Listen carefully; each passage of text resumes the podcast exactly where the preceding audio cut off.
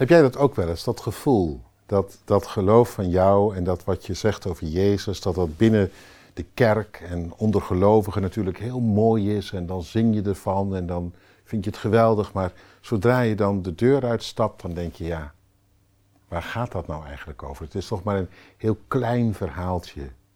En, en die wereld en werkelijkheid om je heen, die is zo anders. En dan krijg je het zomaar niet altijd bij elkaar. En dan lijkt het soms ook een beetje een, ja, een beetje onbenullig om in Jezus te geloven. En zeker als anderen je daar nog op aanspreken en zo. Nou ja, je herkent het denk ik. Paulus, die zegt iets anders. Hij schrijft aan de gemeente in Efeze, en dat was een geseculariseerde wereld, waarin die gelovigen ook dat gevoel konden hebben. Waar gaat dat nou precies over, dat van Jezus? Als je daar in Efeze de handel zag, de economie, een geweldige bibliotheek, dure villa's en gewoon het leven zoals het zich voordeed. En dan die hele Romeinse wereld eromheen, met alle politiek. Paulus schrijft in die wereld, weet je, diegene waar jullie in geloven, die, die geeft de doorslag. Die beslist uiteindelijk waar het met deze wereld naartoe gaat. En dat is natuurlijk een hele hoge gooi. Je zou bijna zeggen, joh, is het, is het niet in je bol geslagen? Overschreeuw jezelf nu niet een beetje. Nee, zegt Paulus, en ik lees eerst maar even uit hoofdstuk 1, vers 10. Eh, het is Jezus,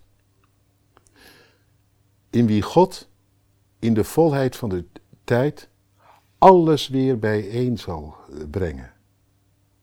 Zeker weten.